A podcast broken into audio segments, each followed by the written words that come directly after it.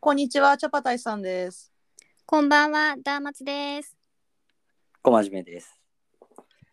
はい。いあおはようございますじゃいなや、いでいすやか。悩んだん悩んだんやけど、えー今日はオールナイトニッポン55周年記念公演あの夜を覚えてるの感想を話して話せたらと思います。イエーイ。あの夜、ありがとう。こんばんは。おやすみなさい。何こ れ何これ悪ノリ。すごいもうさ、久しぶりだからみんなさ、さっきまで、さっきまで普通に雑談してたじゃん。急にアンカー回り出したらそわそわしだしてさ、そうあのね、そう、みんな、そわそわしてんのか浮かれてんのかよくわかんない。みんな。これはあれですね、劇団のみはい。池田の密。作品と言っていいんですかね。そうだね。まあでも、コミカドさんうん。の、うんえっ、と、本というか、はい。あ脚れ本演出か。だ、コミカドさん。そう、脚本も。そうですね。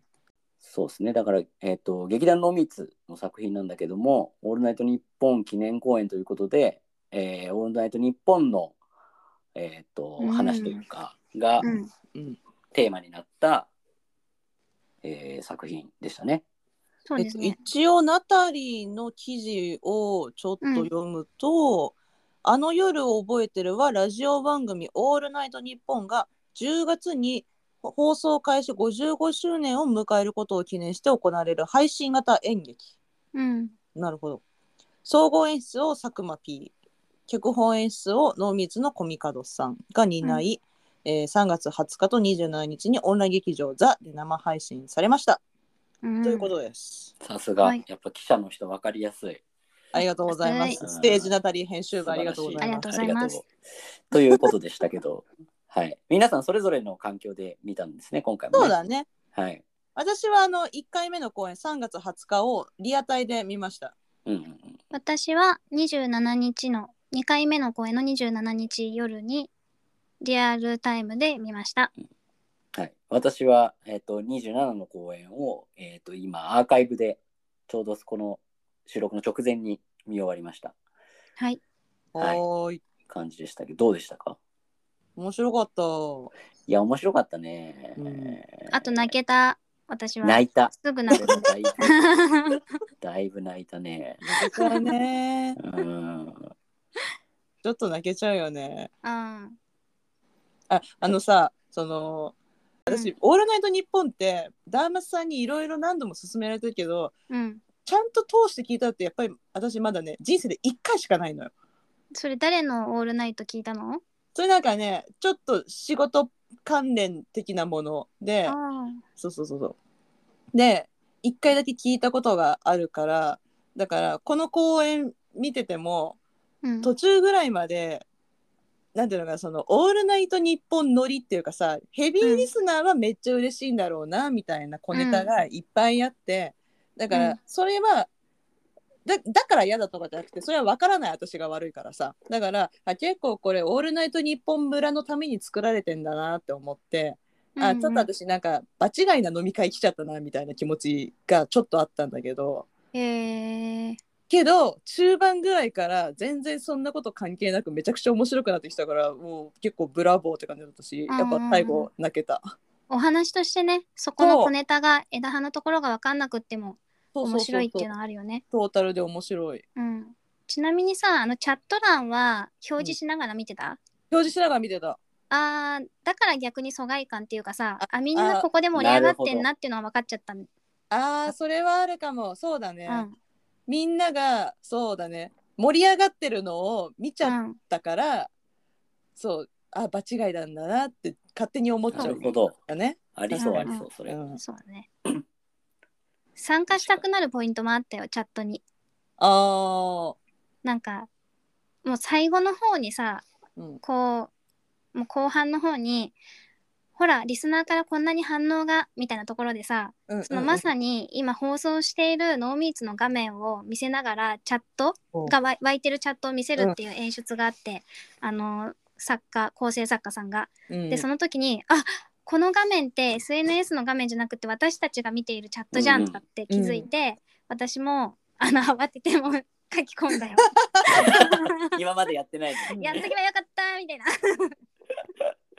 星マークいっぱいいるとこそうっすよね目立つようにみたいな感じでやってた。いやわかるわ。でも小真面目さんの旦那さんにも言ったけどさ、私初回リアルタイムで見てさ、いや、これ面白いからアーカイブでもいいけど、リアルタイムで見た方が1億倍面白いって話したじあー言っゃてん。くれでたも、うんでも、そうだったでしょうん、そうだっそた。の旦那さんが今言ってさ、この画面って言って、うん私たちが見てる同じ画面が出てきたりとかさ、うん、そうそのお便りを募集したりとかださ、ね。そうそうそうそう。あとその、本当オフィスの中をぐるぐる巡ってる感じのカメラとかさ、それもうんなんかその、あのー、なんだろうな、け決してタイミングが的確じゃないタイミングもあるわけじゃない。ちょっと間が空いちゃったりとかさ、それも逆にすごいリアルだしさ。ああ、そうね。そうそうそう。でもうやむを得ずさケーブルとか照明機材とかバンバン映ってたりとかするじゃんそういうのとか もうなんか愛おしいというかさあーカメラさん映り込んじゃったりとかね。そうそうそうそうそうなんかあと映像がちょっと止まっちゃうところが一瞬あったんだけど、27日。うんそういうところもさ、みんなでさ、止まった止まったみたいなこと言ったりとかさ、うんうんうんそういうアクシデントも楽しい感じは確かにあった。そうそうそ生うならではっていうかね。私の時はね第1回目の時は一瞬あのーキャストの声が出なくてスタッフ側の音が入ってる時があった、ああ、ーそうそそううなんだうん。なんかでみんねなチ、ャット欄で、うん音音入ってますよみたいな感じで言うみたいな言わずにはいられない んだね。いられないよその時も人って。そうそうなんか27日見てたら、20日にも見た人がいたみたいで、あ ーあここはうまくいったんだとか、ドドアなんかドア開けしあ、ドア閉めたねみたいなことをね、 言ってたりしたよ、みんな。あったあったんだ。最初の方であった。いや最初のいやかなりクライマックスのいいところだよ。あ、そうなんだ。そへえ。なんかチャット欄では最初のまだ藤尾くんが藤尾さんがラジオしてるようなシーンの時に、う。うん。なんかねそのね誰何人かがそのドア閉めたねとか閉めた閉めたとかそうなんだ。そうそうそうそういうの。の入ってた。藤尾さんが入ってるブースのドア閉め忘れてるシーンあってみんなうん大丈夫かなって思いながら見てた。 うーんこれはってなりながら多分見てなんか2回なんか楽しんでる人も結構いたのかたな。ね。うんった感じすると思うな。うんそっか僕は完全にアーカイブだったから、うん全くチャットの反応は見てなくてうんうん。もう本当になんだろうあのー映像ネットフリックスとかああいうのとあんま変わんない感じで、うん本当にただずっとじっと見て、でただやっぱりこうワンカットでずっとつながっていくじゃないうんううんん。でそのなんていうのかなあこれが生で行われたんだっていう緊迫感はあのもちろん感じながらうん見ましたけど、うんあんまりこう周りの反応がどうっていうのはこう気がつかずに見ちゃったなりだからん結構集中しながら見てました、中身ずっとそそれでどんなどんな印象？あのラジオの時間って映画が僕好きだったから、うんそのえー、三谷幸喜さん。三谷幸喜さんのうんでそれともこうリンクしてというかあのこう一人一人持ってる技を持ち寄ってで、うんうんうん生放送というのをこう切り抜けていくっていう、うんえーあのでみんなそれぞれにこう葛藤があって、でもそんな中でこう一つ作品作っていくっていう感じがもうすごい好きだったうんからうんうんうん本当に作品としても大好きな作品って感じでもう後半はもう結構ずっと泣いてましたね僕 マジでずっと泣いてました あのーなんだっけディレクターになった高橋ひかるさんのうんうんが、あのオファーするところから始まってもうずっと後半泣いてまあえーーあボのロボロボロ電話するとこ電話したのあそ練習うそうそう電話そうそうメそうモそうする二ところ回確生からはかに。いはいいはやいそこ絶対小真面目さんな泣いちゃうわそのさ泣いちゃなうんねだろうそのスタッフの葛藤が見えるものに弱いじあゃんそうそうそうそうそうそ 裏側うのそうな葛んだ藤よがねあれはマネージャーさんがさなんかよくそのさよく会社から OK 出たねみたいなこと言って、うんうんうんあ OK は後で取りますみたいなはいはいことは言っい、てるとことか、うんうんよかったなって思ったセリフこそのマネージャーこその僕自身はこの日本放送の中もお邪魔したことが何回かあったからうん結構中のスタジオのここ行くとここに繋がってとかもなんとなく分かってはいたんですよへえ、うんいいなそうそうう本当にそのまま使ってんだっていう感じがすごいよく分かったし、なんて言うんだろうんうんうんうくドラマそうだななんて言うんだろうドラマだとセットを作ってるじゃないですかうんうんあーでも日本放送のお話で日本放送使ってるかうら、んそのドラマとも違うというかなんて言うんですかねあいやドキュメンタリーでもないんだけどわかるよ私このなんだろう虚実がものすごく曖昧な うんじゃないえそれってこれめちゃくちゃ魅力だなって思っててこの作品作品として見た時の、でその中においての千葉雄大の魅力って超すごいって思ってうんやっぱなんかもう途中からあこれ千葉雄大くんじゃないとできない役だなって思いながら見ててでやっぱそのクライマックスにかけてもう千葉劇場じゃないうんでもこれってあの私は久保峰ヒャダの「こじらせライト」が好きだからよく見てたし、あと今その「ミュージックブラッド」とかでさ田中圭さんとかとさなんかやいのやいのこうアドリブ劇とかもすぐやっててさでそういうの見ててさ、へーあの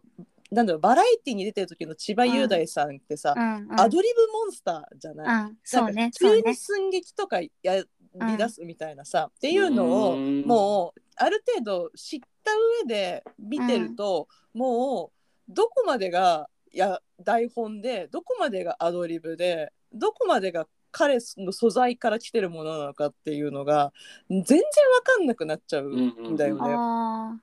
であのそのラジオの一番クライマックスのところでさ、ーうんあそういえばあの仙台にから東京に出るときに友達から聞いた MD を聞きながら上京したっていう話それ久保峰ヒャダで聞いたことあるなって思っ てそうなんだそうでそしたらチャット欄に田中くんだっ田けそうそうそうそだうっけうんそうそうそうでそれもやっぱチャット欄つけてたからあの、うん知ってる人とかは「あこれ実話だね」みたいな、うんそういたないんただ27日にも気づいてる人いたそうそうそうそううんとかだからあれは千葉さん本人のエピソードでもあるんだよね。そうなんだそうそこも混ぜこぜになってたんそうだそうそうそう。ってなっあーなたん時はかいいっすねそうう、んうん、なんていうかなそのさあのー演じてるあのえっ、と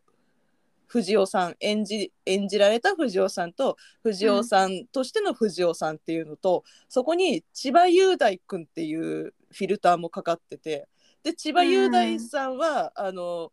あの天性のアドリブモンスターっていうプロフィールもあってうんっていうところでもうこのドラマがもうほなんだリアルなのか虚実虚実どっちなのかみたいなこととかがさあっという間にどうでもよくなっちゃうっていうかさだからそのそのフィルターの中に千葉雄大っていうこともそうだけどなんかラジオリスナーでそうある人のフィルターがかかってるってことなんだよねそこうんに。うんうんうんうんうんそうなんだよでももそうかけどなんかね結構ラジオの良さってそういうところだよねみたいな、うんうんもうさラジオ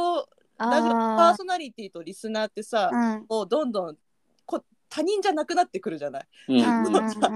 そうね。そでなんかハガキを通じてハガキっていうかメールを通じてう、うん、その舞台にも立てるもんねそうだねリスナーの人が。うんうんうん確かに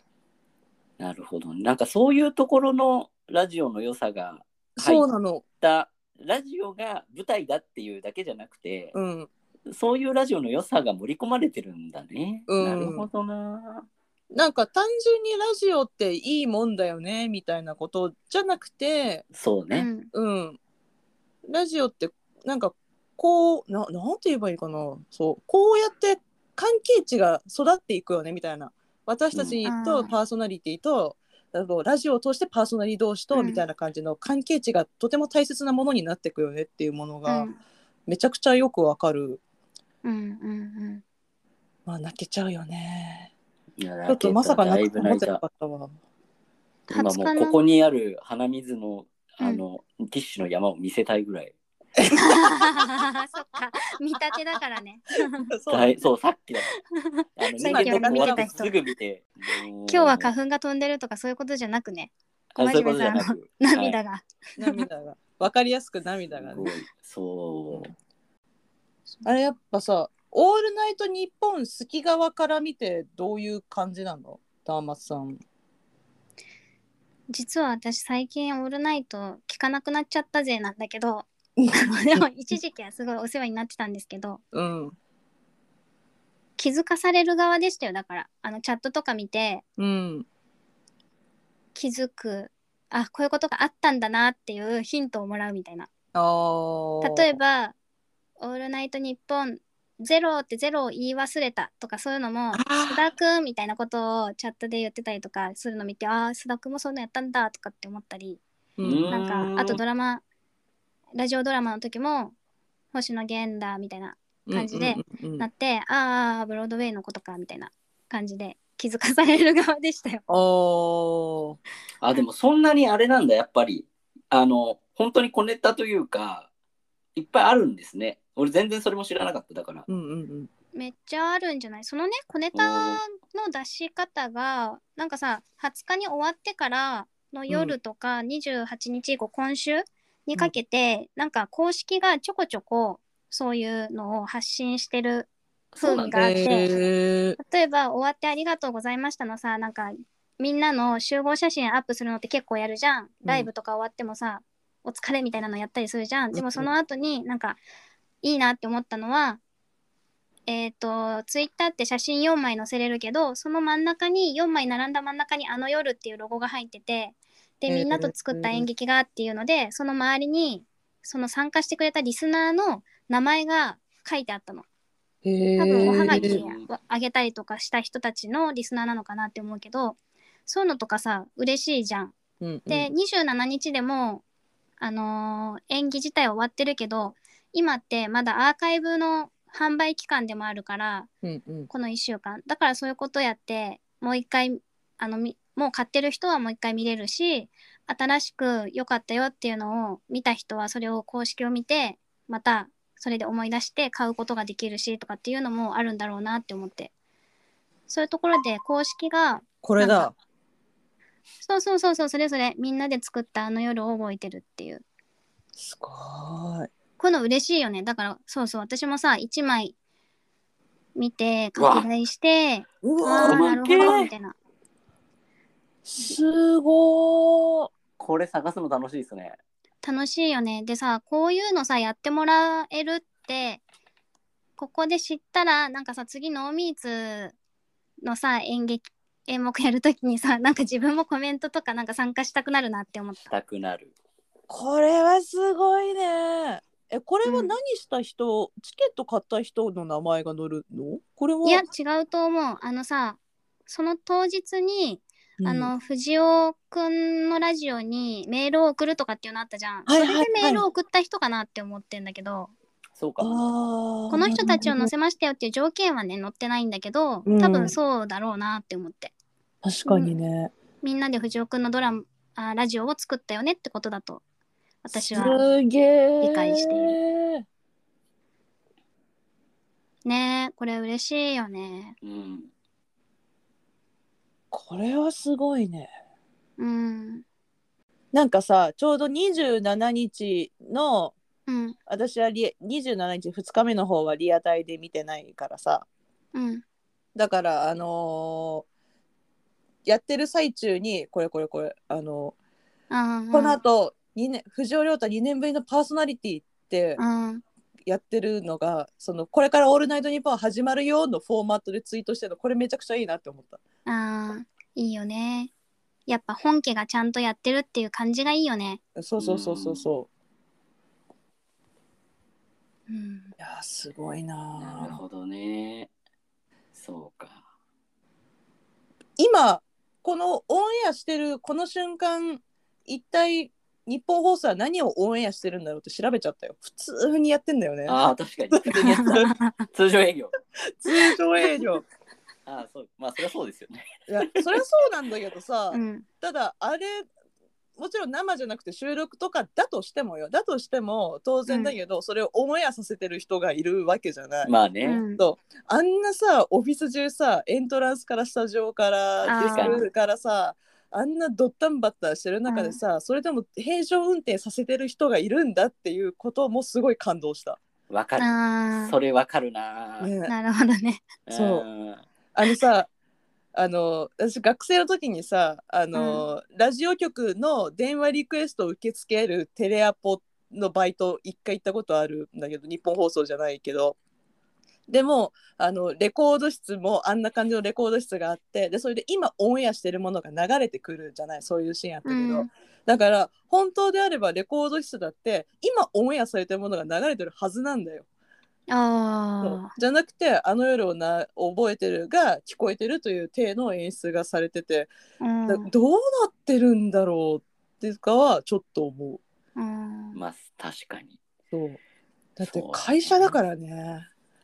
いやわか。るいやだからさ言ったらその通常営業ねずっと営業してるわけだからその中使って演劇やるってちょっと勘弁してよっていう話がさ持ち上がるのが普通じゃんうん、トームが言うよ、それはそう言うそよ。うそ うそう。だけどさ、うんなんかそこを結局押し切ってさくれた人、でこれ作品の中の話でさ結局うんプロデューサーみたいな人がさ最後そこをさ「あごめんなさいごめんなさいみんなやらせてください」って守ってるそこを守ってる人も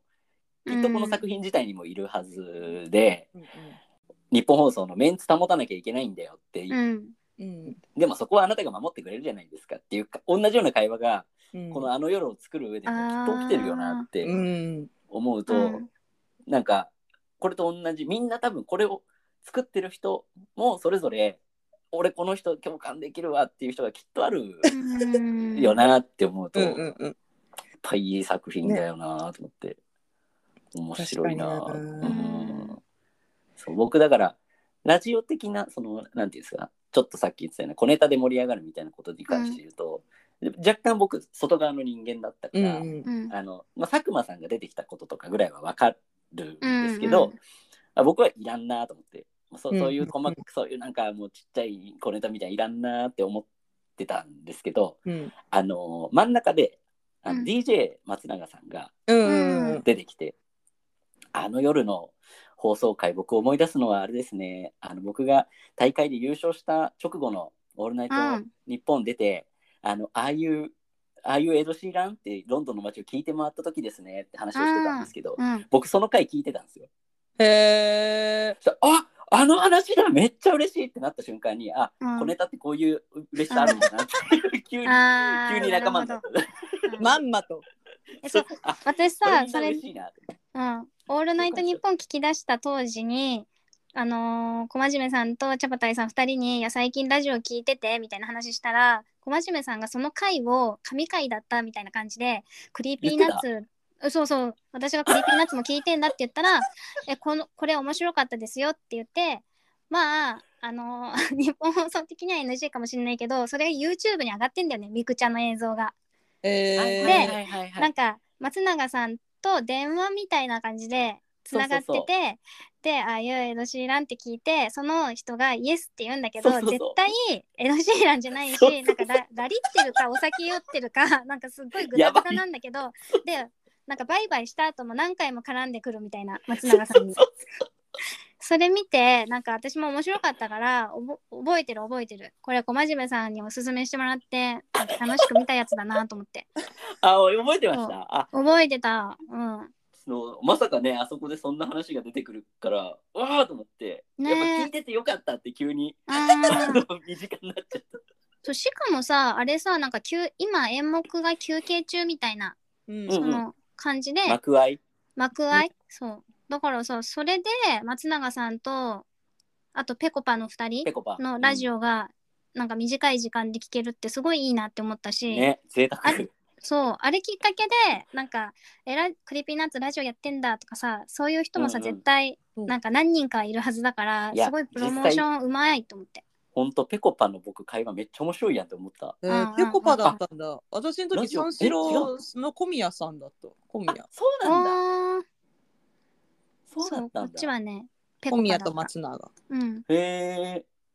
あそうだったんだうん。で松永さんはすごいね両方出てるしなんかほんと佐久間さんとめちゃくちゃ一緒にいっぱいやってるあそうなんだだって佐久間さんのなんかその国際フォーラムでやったうん。「オールナイトニッポン」のイベント行ったんだけどさ、うんうん去年そうその時にえっと本当はサンボマスターが出るはずだったんだけど、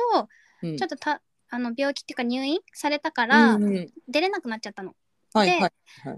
ででもサボマスタ自体もシークレットゲストで来る予定だったんだけどうんそれでじ佐久間さんが実はこうこうこうで彼は来られなくなりましたみたいな。で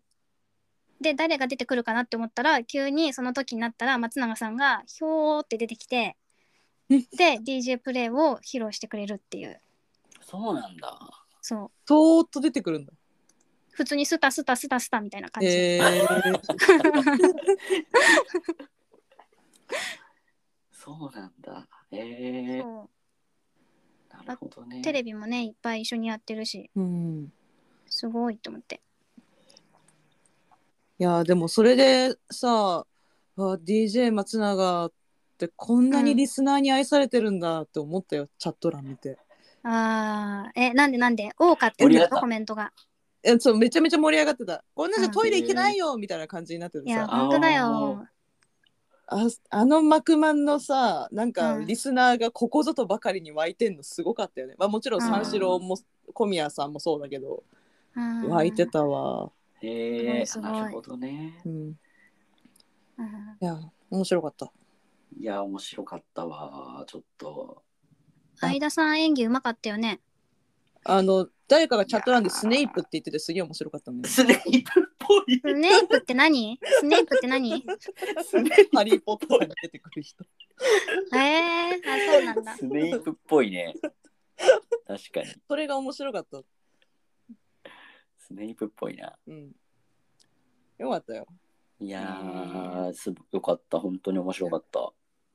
やっぱノーミーツすごいな。一味違うな。なんかやっぱ、すごいっすね。そう、なんかあのー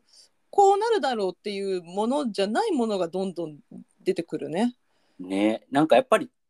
テレビとか映画と作り方違うんですかね。違うよねなんなんでしょうね。そう。もう圧倒的なんかにすそのななんだそう生生とかリアルタイムとかインタラクティブとかっていうものをとにかく大事にしてるなって感じはすある。ー全然やっぱりこう想像つかない。その想像つかない見ててやっぱりね、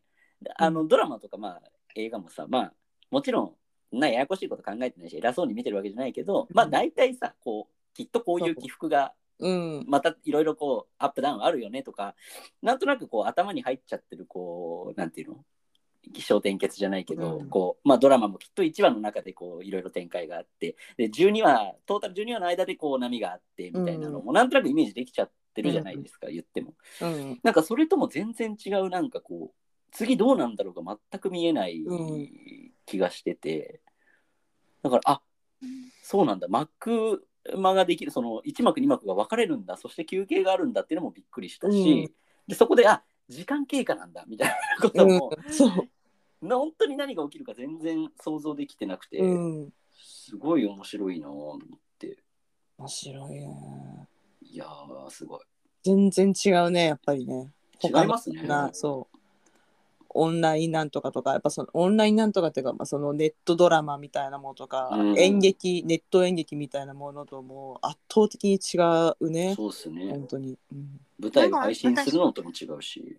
お話のなんか大枠っていうかそのストーリーのすごい流れとしてはさ、結構あの私的にはなんていうかあのなんていうんだっけそういうストレートな感じストレートな感じありありそうあああベタベタなストーリーだと思あーベタうだんだって一回失敗してる人がその時を経て成功して、成功するっていうか成長ストーリーになってるわけじゃん。うんうんうんだからうん大枠としてはすごいいつもベタな展開があると思ってて、うんうんで例えば今までの濃密のだと最後は会えるっていうことが必ずついてきてたりとかしてて、うんそういうのもなんか最後はコロナ禍コロナ禍で今まで生活してたけどなんかみんなで会い会いに行くところで終わるとかねななんかそういうのベタな展開だなって思うんだよ私的には漫画のような感じなんだけどなんかやっぱなんかさっき言っ思うのはその大枠の中の小ネタの詰め方がなんかすごうんい丁寧だなって思ってうんういんて、その公式が出してるあの27日の配信の後とかだとなんか日本放送内に貼られていた2024年のポスターはこれでしたみたいな感じで CP と佐久間さんの本がなんか今私たちが生きてる2年後経ったら 佐久間さんの育児本が出てんじゃないかとか、ね、なんかアフタートークの石井さん作ったアフタートークの続編が出てんじゃないかっていうのを面白がって遊んでたりとか、あと週刊誌実はこうでしたよって言って表紙とか表紙と中面がなんか公開されるとか、そういうところがすごい丁寧だしその細かいところの爪がツボになるっていうか見てる側としては面白いし話したくなっちゃうっていうか、話したくなっちゃう確かにでかいねうん、なんかある種のもう超ユーザーファーストかもしれないねなんかそのノンあーの仕掛仕掛けっていうものがそのリアルタイムで今、その眼前にはいないけれども今同じ時を過ごしてるっていうユーザーファーストみたいなさ、うん、あそうだね、うん同じ時を過ごしてるっていうのはすごいあるね。うんなんかそういう小道具とかって結構、うんドラマとかの現場でも結構小道具さんがすごい作り込んでたりすることって結構あるんですけど、それをフューチャーされることってほぼないうん作品の中で、うんそのうんうんなんていうんですかねもう本当に実際に開く役者さんだけがクスってなるようなレベル感でうん仲が面白くなってたりとか、へーあのなんていうのかなみ要はみんな台本読んだ中でこうここはこういう風になってたらちょっと面白いとか、うんこういう風になってこういう風な想像を膨らませて用意しようって思ってみんなものを用意したりするわけですよ。うんうんだけど監督が演出の中でそれをわざわざ抜くとそれに意味が出ちゃうからうんうんうん自然とその中でこう誰が気づくわけでもないで過ぎていくアイディアって多分いっぱいあるんだけど、ううんそれがこうさりげなくやっぱりこうキャッチできるようになってるっていうのはちょっとドラマとの違いかなっていうふうな気がドラマやうん映な画るほど、うんうんとは違うところやなっていう気がしたしでもやっぱりあのワンカメでずっと行くところは、うんみんな舞台のなんていうのかなこう、段取り稽う古んの賜物じゃないですかやっぱりそうだねだからそこの作り込みもしなきゃいけないしで、うん実はめ一番手間がかかる 作品形態っていう気もしますね。うん手間かかるよねあのカメラワークとか、あの階段をさすごい降りるシーンでさあね。のねサンプルはいはいはい CD もらったからあげるよとかさ、はいはいはい。あれとかおじさんおじさんとか言っちゃったあそこでさ「はいここで GO」みたいな感じになるわけじゃん。うんこういうのとかすごい手間かかってるなってって思うよんね。いや細かい仕事してるな。そうだよね。すごいよ。やってだみからたさいそうないうそういうのをさなんかい見てる人もさ観客も見つけてなんか2人に共有したけどなんかある人がねツイッターで「え藤尾くんってもしかして藤尾に1足したらラジオになるの?」みたいなこと言ってる人がいて、うんなんかそれを見つけた時のその人は嬉しかっただろうなって思って私もその人のを見てあそうだったんだみたいな感じで思うっていう、全然ありえる話だよね。っていうかうん多分そうだよね。うん、そうだよね。なんかさ「ねほりんぱほりん」あるじゃん NHK で。うん。なんかそれもさその回にテーマに合わせて小道具が毎回変わってて実はそうなんだ背景に置かれてるものとか飾られてる絵が実はなんとかって読めるとかねなんかこういうのがあったりなんか告知あのツイッターで拡散する時のミニ映像みたいなのも今の流行りを取り入れて なんか真似してたりパロってたりするの。でそれれをあの見てる人はあ今回の小道具これがこうだったっていうのをさ共有してたりしてさ、うんうんそういうのも楽しそうだから、なんかそれとも似てるなって思った見つける楽しみ、演出うをんうん。そうですね。まあだからやっぱりそれができるのも演出側がやっぱりいかにラジオが好きかとか、そうだいね。かにこの村が好きかっていうのがあって初めてできることじゃないですか。そうこだねうしたらお客さんがぜ楽しんでもらえるはずってやっぱその楽しませようって思わないとこうなれないよね。でその人も絶対それ仕込んでるの楽しいだろうし、うんって思うとやっぱりすごい愛にあふれた作品だなっていうのが確かに。すごいよくわかる。うん取材が丁寧ですねじゃあうん確かに確かに。うよんしいや面白かったです。うんおおすごいなんかこれなんか真面目にありがとうしたんじゃない今回いや本当にありがとうです。も小真面目さんね見たばっかりだからねホットなまんまありがとう、うそうですね。ちなみに私あのチケットさ2種類あってさ普通に配信を見るやつと、あと特典映像付きのやつあったでしょ、高あいった方あったうん私高い方にししたのね。うんだ、から、なんか特典映像を、あの、これから見ますっていう。 お素はい。そこも楽しみます。いや、素晴らしい。でもさっきツイッターでさ、あのうんチケット累計販売2万枚って言ってたよ。おお。すごい ね。いやそう、あのうん小真面目さんと言ったら2万2万って埼玉スーパーアリーナだぜっつってなんかさああ。横浜アリーナとか演劇ではありえないですよね。ありえません、へーすごいよねオールナイトニッポン55周年記念公演、あの夜を覚えている。はいえー関わったスタッフの皆さん、出演者の皆さん、ありがとうございました。とっても楽しかったです。ありがとうごあざりいがまとすうございました。 55周年おめでとうおめでとうございます。また聞きます。